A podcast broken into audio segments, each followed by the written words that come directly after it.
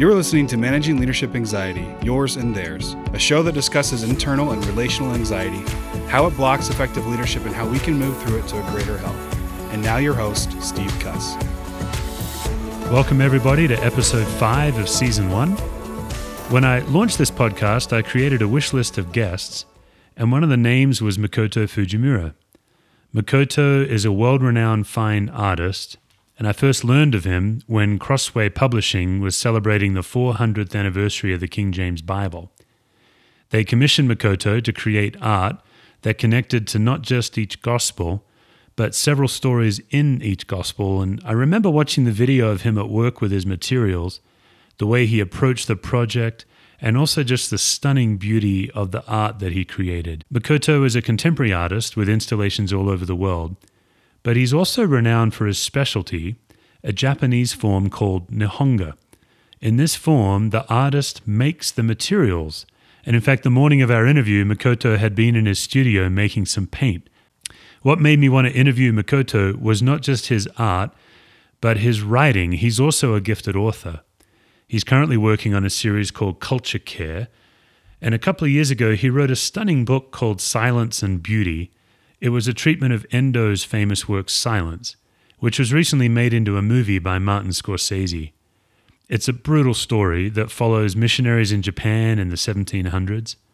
This is when the Japanese were actively persecuting and even torturing Christians, and they were forcing Christians to step on the fumie to deny their faith.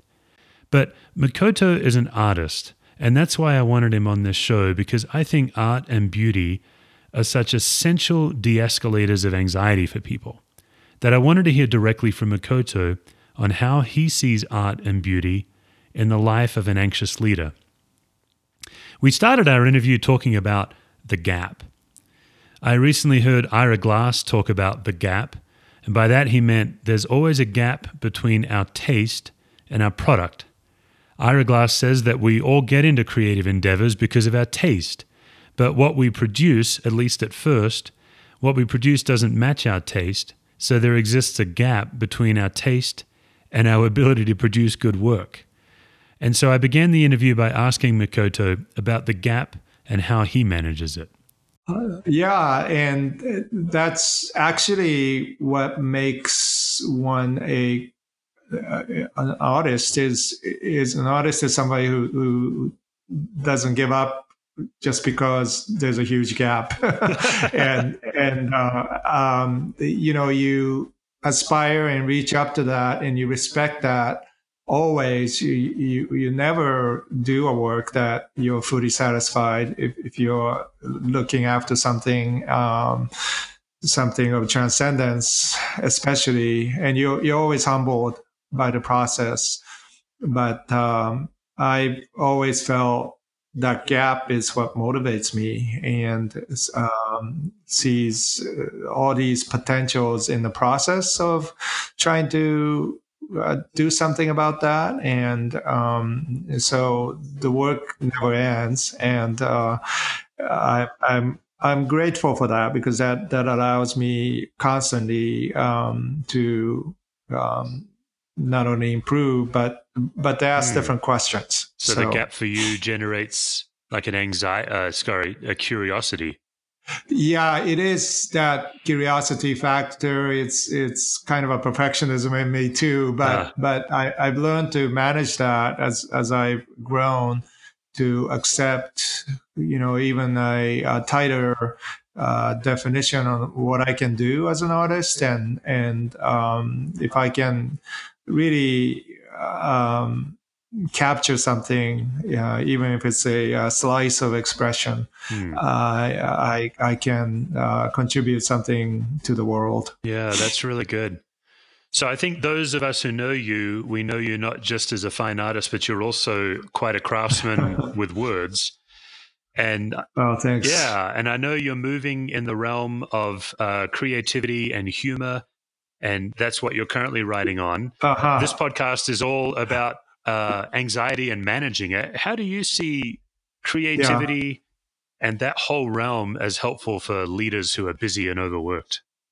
Yeah, my next book is called Theology of Making, and it's actually a series of books. I um, I started writing this as a response to how I see the Bible um, and how I see God as the artist, the ultimate, mm. maybe only artist. Mm. And then along the way, I, I realized that you know, this was much bigger than I thought, first of all. And um, so in my first book, I can only address few of the uh, issues, and one one of the issues I'm trying to address is uh, theology of humor, mm. but um, that that it may end up being an, another book in itself. I don't know, but uh, you know, I I do think we do face this uh, anxiety-filled uh, time and uh, therefore everything we do has something to do with that uh, reality and uh,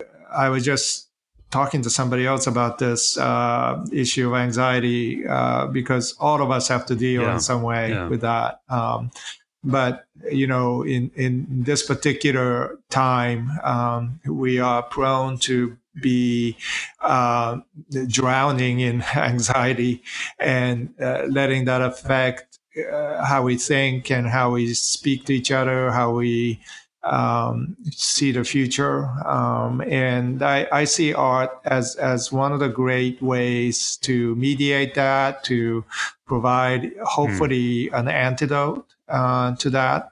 Um, to slow down, uh, to provide a still point, uh, still point of the turning world, as T.S. Eliot said, um, and give that pause in between, uh, you know, both time and space, uh, so that I I am attempting to do that with my own work um, and uh, painting certainly, but also also in writing, I'm trying to address those uh, issues. Yeah. Your uh, T.S. Eliot reference, I'm not familiar with that. Would you mind speaking a little more to that? Oh yeah, that's from Four Quartets, uh, his last uh, masterpiece, okay. and uh, he he wrote this poem uh, actually uh, very close to his mid career, and he never wrote another poem. Uh, he was so happy with. so, yeah, I, I, wish I can say that, you know, about my work, but uh, he certainly wrote, uh, after he wrote Four Quartets, he wrote other things, but essays and uh, plays, but he did not write another poem. Uh, so Four, Four Quartets is, is a masterpiece of 20th century mm. literature. And in it, he is always looking for that mm. still point. Uh, he calls it still point of the turning world. Uh, there the dances and there, there's this all uh, allusions to other form of the arts and, and also, um, thinking about Western, uh, tendency to over categorize mm. and, and create, uh, ways of, um, pushing everything into uh, separate in in independent categories when when things um, seem to be more interdependent and and there are overlaps and and how poetry and art can can address that so talk about anxiety um, and um, how we may mediate that through the arts. Uh, Eliot does this. Now, he, he wrote earlier uh, a well-known mm, poem sure. called The Waste, Wasteland, and, and that is all about the anxiety, um, voice yes. of anxiety after the World War. And I, I, I think, I think that led to his coming back to his faith and uh, rediscovering of something um, something like a still point uh, and to him uh, it, this whole po- poem uh, poetic project called for, Four Quartets turns um, begin to turn trying to uh, address this um, hmm. the effect of bombing he, he was an air warden and so he, he could not sleep because he kept on hearing uh, bombs go off. And so he would listen to Beethoven's last quartet uh, over and over and let that drown his, you know, uh, immerse his imagination into um, wow. Beethoven's um, last music, which Right. uh, we know Beethoven was writing when he was going deaf, right? So, so this is for Beethoven himself was was an antidote to his own anxiety. It was now Eliot um, his own way of dealing with trauma. Uh, and anxiety. So he turned the rhythm. When you read four quartets out loud, you can actually hear Beethoven uh, in in the words. Wow. Yeah. Okay. So this brings up, I think, a, a fascinating avenue. Like one of the ways a, a leader can de escalate anxiety is obviously immersing themselves in receiving art, listening to music, uh, Mhm. viewing a painting. I'd love to hear your thoughts, though, about what leaders can do to create art, especially leaders who don't see themselves as creative. What, what would be first steps for them? So, uh, you know, looking at art and receiving art is the first step in creating. Um, and, uh, you know, people think, well, I have to be gifted to make art or, uh, you know, and, and when, when in contemporary times, there's so many ways of creating that you don't really need to, you know, be master in one form. Um, everything in life can be part of that journey toward uh, creating and uh, expressing something. Um, I I think the hardest thing in journeying toward creativity and imagination is that we try to self-express too much, and um, we don't, you know, let uh, ears and our eyes be open. Hmm. Uh, to the world and in, in, in a in a position of listening rather than speaking, you know, position of receiving uh, a work of art, um, in, in, in, you know, instead of trying to self-express. Um, because something kicks in when we're receiving something. You know, the uh, friend of mine said that if you want to understand something, you better learn to stand Mm. under Hmm. that object or something and and there's there's this humility to standing under something or situation or idea and then letting it speak to you rather than you know forcing something uh, to happen. And and I, I think ostensibly that could be the way that any person can learn to create is is to do this to understand mm-hmm. you know to stand under. And to me that uh, process of receiving you know listening and looking.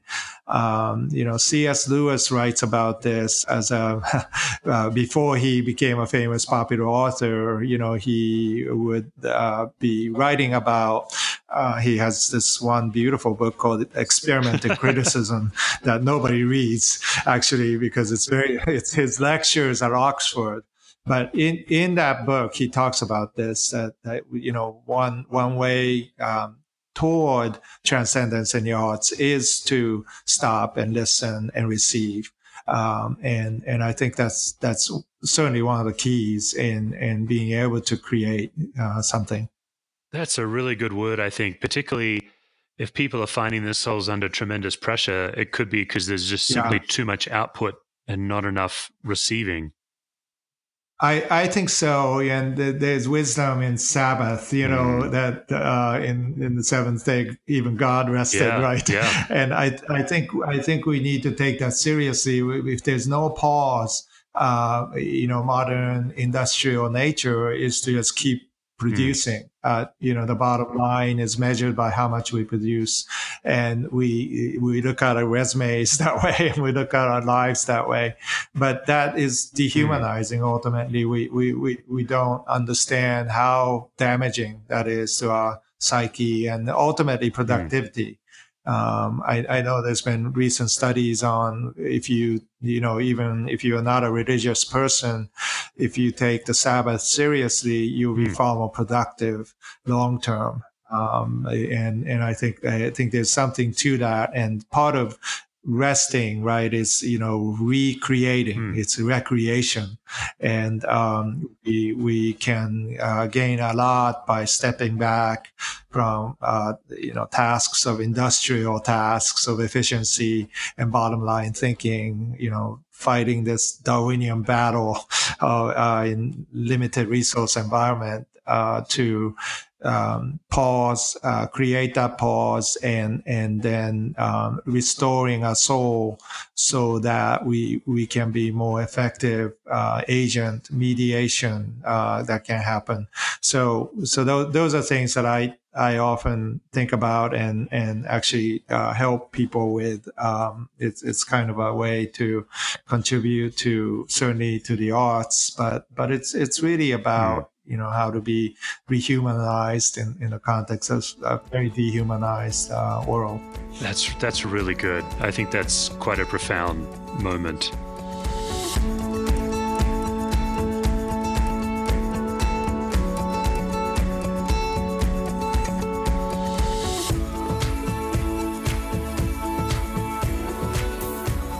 So I'd like to switch tacks a little bit. Um, I read your book, Silence and Beauty, and I was struck by many things in that book. Uh, for those who are not familiar with it, obviously it's a spiritual treatment of Endo's classic work, Silence, and uh, was probably made famous most recently by Scorsese's movie called Silence. The the piece that I'd love to ask you yes. about is the Fumie. Uh, for those who don't know anything about this, could you just briefly tell us what the fumie actually physically is? And then I'd love to get your thoughts because you then go into a almost metaphorical direction with it. But what is the literal fumie? So fumie was invented in 17th century Japan. 17th century Japan uh, was the beginning of the persecution era, lasted for 250 years, and that that time in history is what Endo, Shusaku Endo depicts in his uh, masterpiece, Silence. And um, what Martin Scorsese picks up in, in his movie, if you saw Silence, the movie, you would see actually the original Fumie created by a metalsmith in, in, um, in Nagasaki, uh, original design actually, and um, uh, you know Andrew Garfield and Liam Neeson um, steps on this object, which is uh, cast bronze, uh, flat. Um, plate uh, image of Christ or uh, the Virgin and the Child uh, imagery that the Japanese Christians who uh, were, had to go into hiding uh, the magistrates will line them up in the on the beach and um, and by the way they reacted to the image and as they were forced to step on these images uh, they they were identified as Christians and and tortured and and martyred in some cases. So this went on for 250 years, and and and the uh, first fumie, the bronze plates that I saw, was at Tokyo uh, National uh, Museum, and um, because of the wear of so many people stepping on this, um, you could hardly tell that it's Christ anymore. It's smoothed out. Um, and that was a profound yeah. experience for me. I write this in my book, but um, I, yeah so so that's that's what fumie is and and it's it's depicted well in the movie silence yeah that's what i found so provocative in your writing i think in the broad topic of doubt and following jesus and being pressured in this case to deny jesus that, that can tend to be i think a two-dimensional way of looking at it but mm. i really felt like you brought in this added dimension of how does somebody live with themselves on the other side of betrayal? And yes, I do think one of the great anxieties of a leader, particularly a Christian leader, is when there is a gap between their public persona and their private belief. And the Fumie, in some ways, really did capture that. And and the way you wrote about it being smoothed out, like this was a common experience. Mm. I'd love to hear more from you on what you talk about betrayal and trauma and how that's a common human experience. Could you tell us more about that? Sure. As you know, do we think of our faith in two uh, two dimensional terms? You know, really, it's black and white, um, and oftentimes we think of faith as op- opposed to doubt and uh, you know if you're struggling you're not you don't have strong enough faith well uh, i first of all biblically that's not how how the Bible describes doubt. You know, half of the yeah. Psalms is about doubt, and and there, there's uh, great angst and great um, even anxiety to the voices of the uh, prophets, uh, psalm, psalmists, mm. and even yeah. Jesus uh, himself.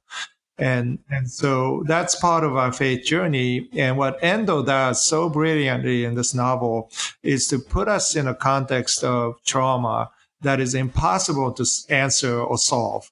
Um, and it's a conundrum that that is set up uh, historically set up because it is uh, based on truth. Um, but what we may call failures of faith may turn out to be hmm. uh, one of the great blessings, um, especially when you're going through trauma. And uh, Endo wrote uh, post-war uh, he went to Nagasaki to try to depict uh, how, you know, whether by resilience or uh, by sheer stubbornness, how people held on to their faith or could not do so um, in in post atomic Nagasaki.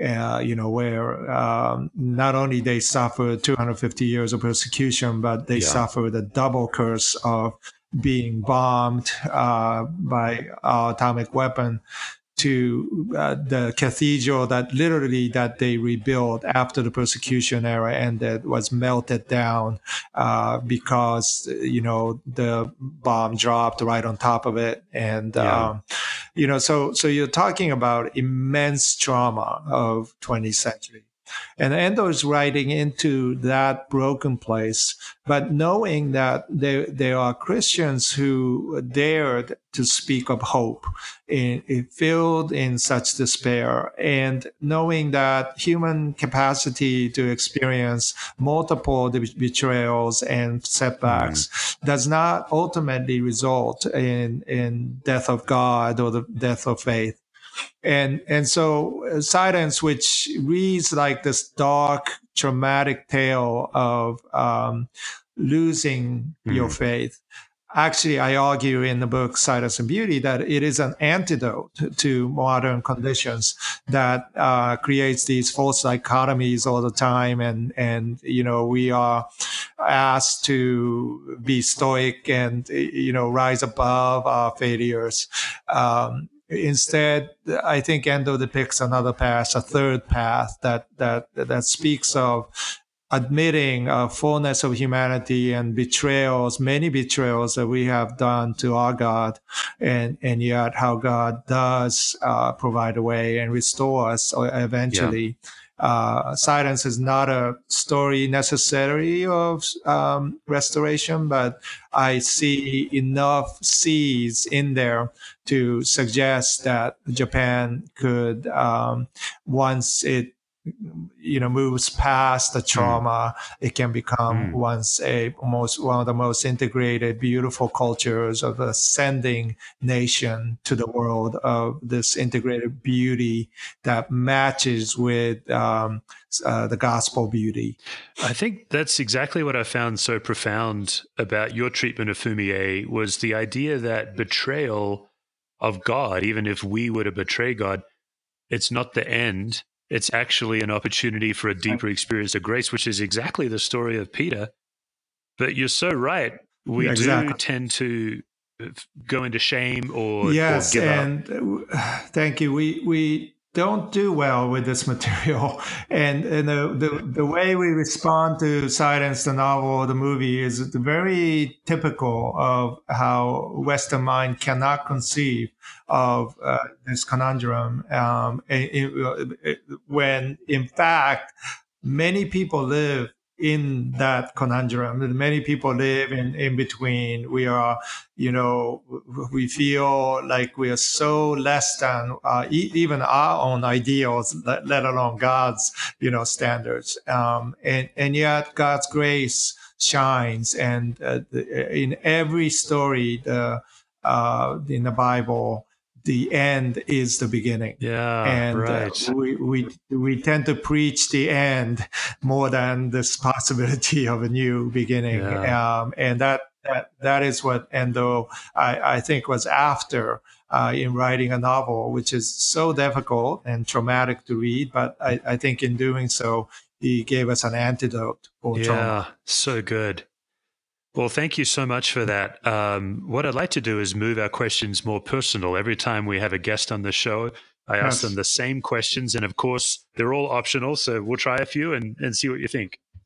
All right. The first the first one is everybody uh, battles anxiety, and we say that it always begins physiologically. And so, what's helpful for our listeners is to try to figure out where anxiety begins. And so, it's either a spinning mind, a racing heart, or a tightening gut. Where would where where for you would you say it starts? I, I would say it's it's my gut. Um, I I think uh, you know uh, the worry can consume your mind, and and Okay. certainly I, you know I I have experienced that. Um, as as as you may know, I I was right there on 9/11. Um, Yes. I lived two two blocks away, and the recovery from that trauma, which which is ensuing and it's still going on, but um, uh, oftentimes I get this deep um, fear in my gut, Hmm. uh, like I can't I can't face another ground zero, you know, and and that um, that comes from you know the deepest place uh, uh, in, in my soul. I think. Yeah. Okay. Yeah. That's. I mean, that that is a unique experience to you, particularly. Um, Mhm. So, if it starts in your gut, one of our theories is that if you can detect it early, you can flip the power dynamic. And s Mhm. rather than it having a grip on you, you can begin to get some management of it. Mhm. How do you know when you're anxious? Yeah, so I my answer to that is is to go in the studio because I I have this visceral reaction to my own feelings. I'm so connected with my own feelings Hmm. that if I'm not careful, I I will drown in them. Okay. So I, I, I, the way for me to get out of myself is actually going to the studio and work it out Okay. um, through through the medium that I've trained myself to to do that with. Really, um, I, I have this process, you know, the slow art process of Nihonga Japanese style painting that I have to create my own materials, mix the pigments. I was just this morning in the studio uh, making ink with uh, traditional Japanese uh, ink stick, which takes Hmm. about an hour, you know. And I'm working on the series on the Psalms right now, and and it it just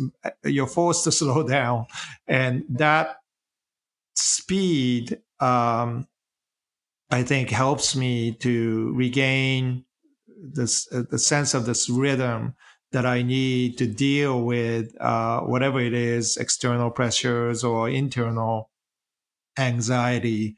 Uh, to you know, to uh, it, it, it's like singing to it, or you know, identifying it and then letting it uh, obviously exist, but but that it's it's it's um, it's creating by through creating you're able to um, let it Hmm. have its own voice in a way um, let it be the other rather than just Hmm. internal thing that Yeah. you have no control over so that's kind of the process that I, I i've been going through So when you mention 9/11, like my immediate reaction is that's that's a traumatic cataclysmic event.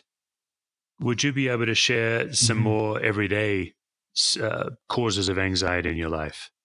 Yeah, well, some of it is very immediate. You know, it, it shows up in uh, your relationships and Hmm. you know um, how how I find fear in Hmm. uh, in dealing with the future. Or, um, the, but again, I've learned to identify these reactions um, and impulses and and and try to find ways of speaking to myself Mm. about it. Yeah. Um, and fortunately, I have good friends and, and, and a therapist who helps me with this. But um, but that that process is, of negotiating that is is very tender and and and difficult and takes a long Yeah. time and you know i uh, but fortunately my art and and to my extent to that extent my writing allows me to do it in in in a objective way and and i i, I can uh, put names in some of these feelings and um, so going back to endo's uh, story of fumie and silence i mean that that places certain uh, you know name recognition uh, by by writing about that even though I, Mm. it's very uncomfortable you know talking about it because it it gets Yeah. you closer to the fire and um, you don't necessarily want to do that but i know that i need to. And you know because i i really truly believe that jesus is behind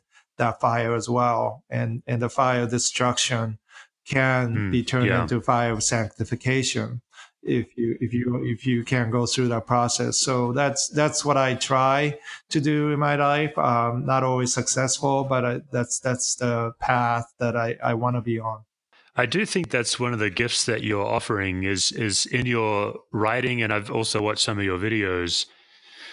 You you have a capacity to hold pain rather than rushing through it. You you are you have experience in letting pain do its work. I think that's unique. Yeah, I wonder if that's part of the creative process. You know, I, I think, you know, go, going back to your question about when did I know that I was an artist and, and, you know, I, I realized that I had this uh, way of dealing with pain and disappointments and, you know, uh, this fallen world basically. And, and my own disappointment in myself uh, that is a little bit more nuanced than other people. Um, Hmm. I, I I had the kind of this locked in on this psychology or process very early in my life, and I find myself walking by myself Hmm. on the edge of the world, you know, Hmm. and and and observing myself do that, or many of my writings uh, came out of that time, and and I, there were times when I was, uh, you know, deeply depressed, but I I I think because of that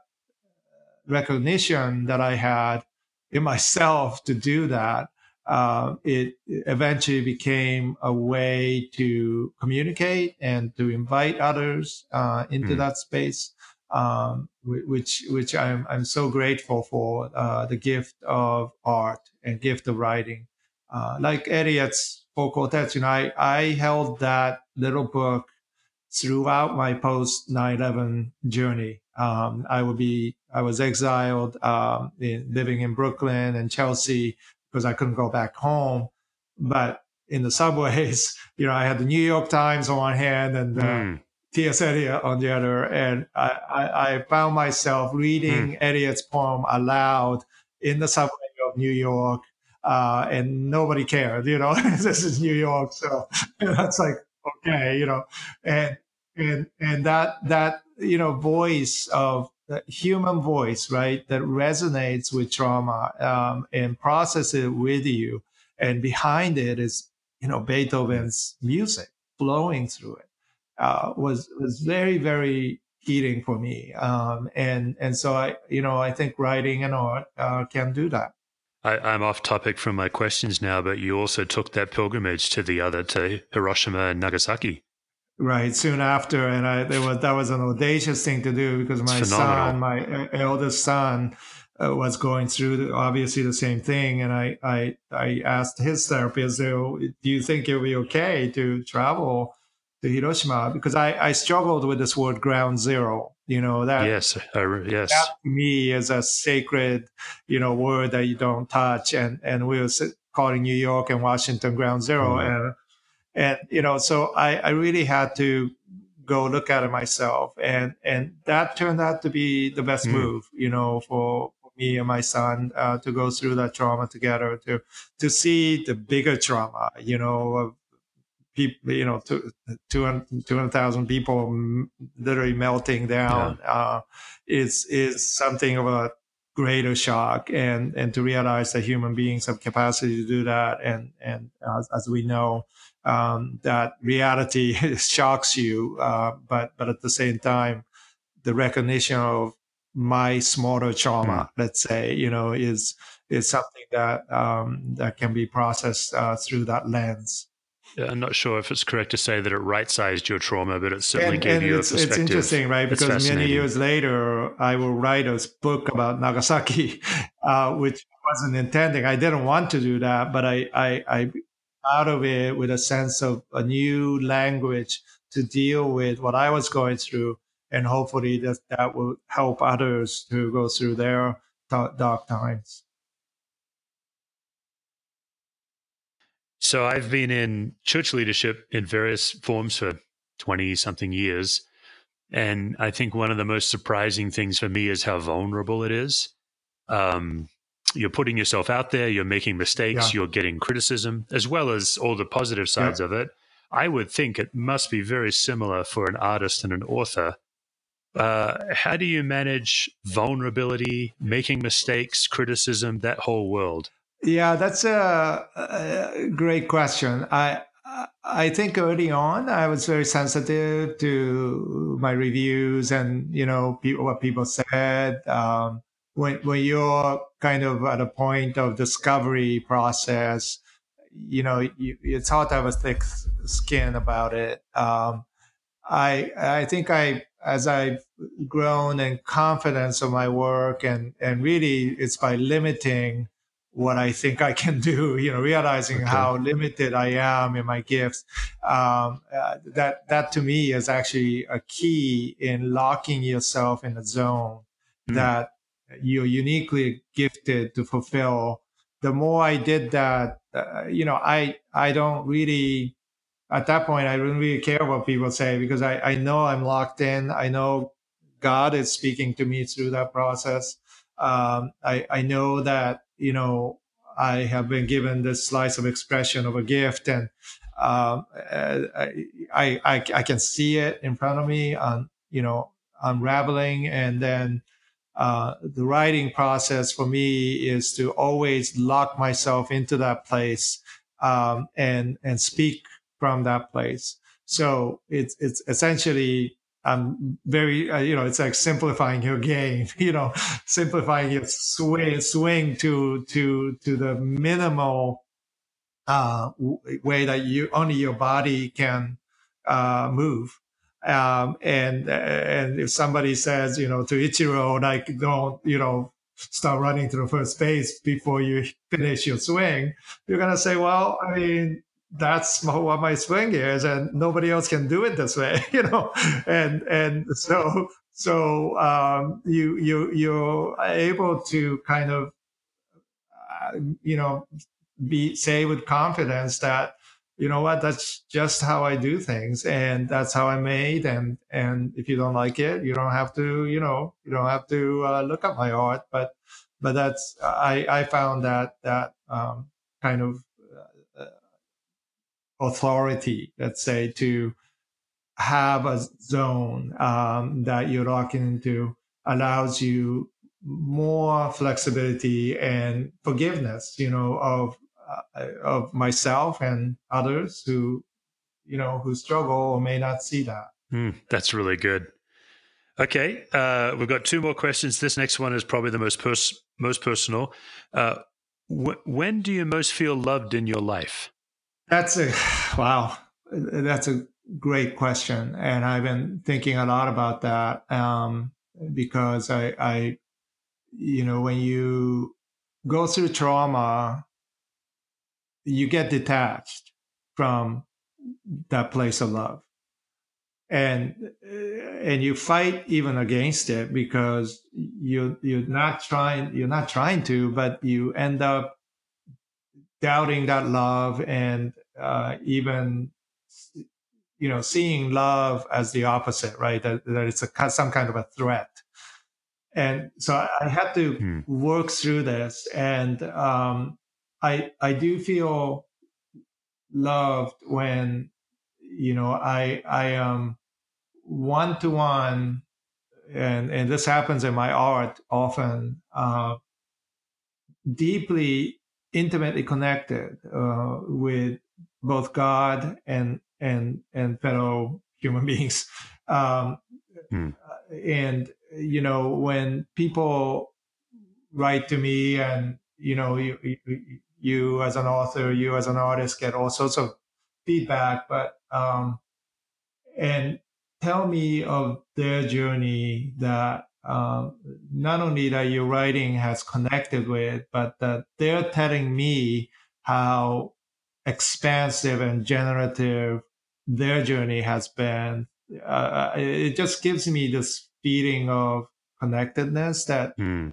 allows me to you know uh, wake up the next day with some hope that you know i'm making a difference and mm-hmm. um, and and and the other side of it is i'm so visual and viscerally driven that um, place really matters to me uh, now especially as i journey into you know later area of my life i i i never really understood how important a place can be.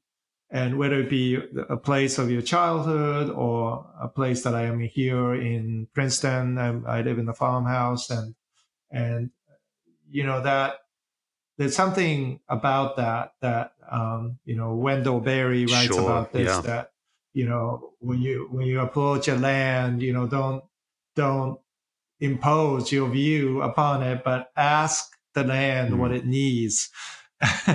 and and the relationship to the land is is like a relationship with other human beings. You know, uh, you're not taking something from the land; you're providing something that y- you can give to the land, and and by that process, you you yourself come alive. That you know you are rejuvenated by by what happens um, in, in a in a even mm. in a hmm. small space and and I I, I feel mm. that's connected to love um, and um, when you know when there's this reciprocal reaction of giving yourself away and and that becomes a mode through which you are rejuvenated you you find yourself in the most generative zone and that you know that kind of um, attachment to each other right whether it be the land or another person uh, i think that's that's when mm. I, I, feel connected to something greater than myself something that is very humbling uh, and and beautiful um, and and so that uh, that's what i um, uh, desire to uh, create through my work as well yeah, that's outstanding. Thank mm-hmm. you. Okay, our final question. Uh, you've, obvi- I mean, you've clearly delineated how art and writing is a, uh, it makes you feel alive. But um, aside from those, what do you do for fun? What makes you laugh? Well, I, I've been gardening a lot, which I never did before moving to Princeton and learning a lot. It's a humbling process of uh, multiple failings, but uh, but you know what you learn is that how important the soil is, right? And and um, I was I was just tilling the soil one part of my garden so I can plant things next year.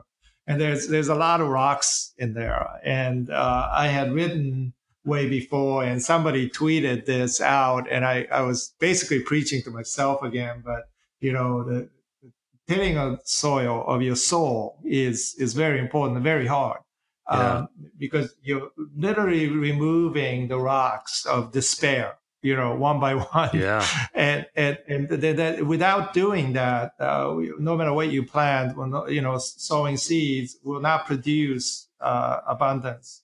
Um, and and so you have to do that in the winters of your life.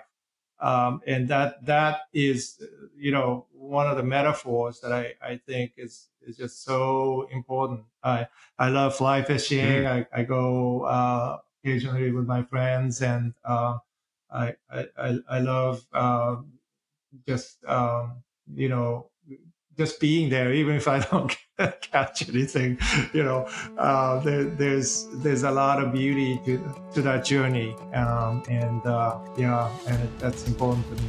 Makoto, thank you so much for your time. This has been a delight. I appreciate all your time. Thank you. For more resources, you can visit managingleadershipanxiety.com and download a free chapter of my upcoming book. This episode is a production of Steve Cuss and Brendan Reed.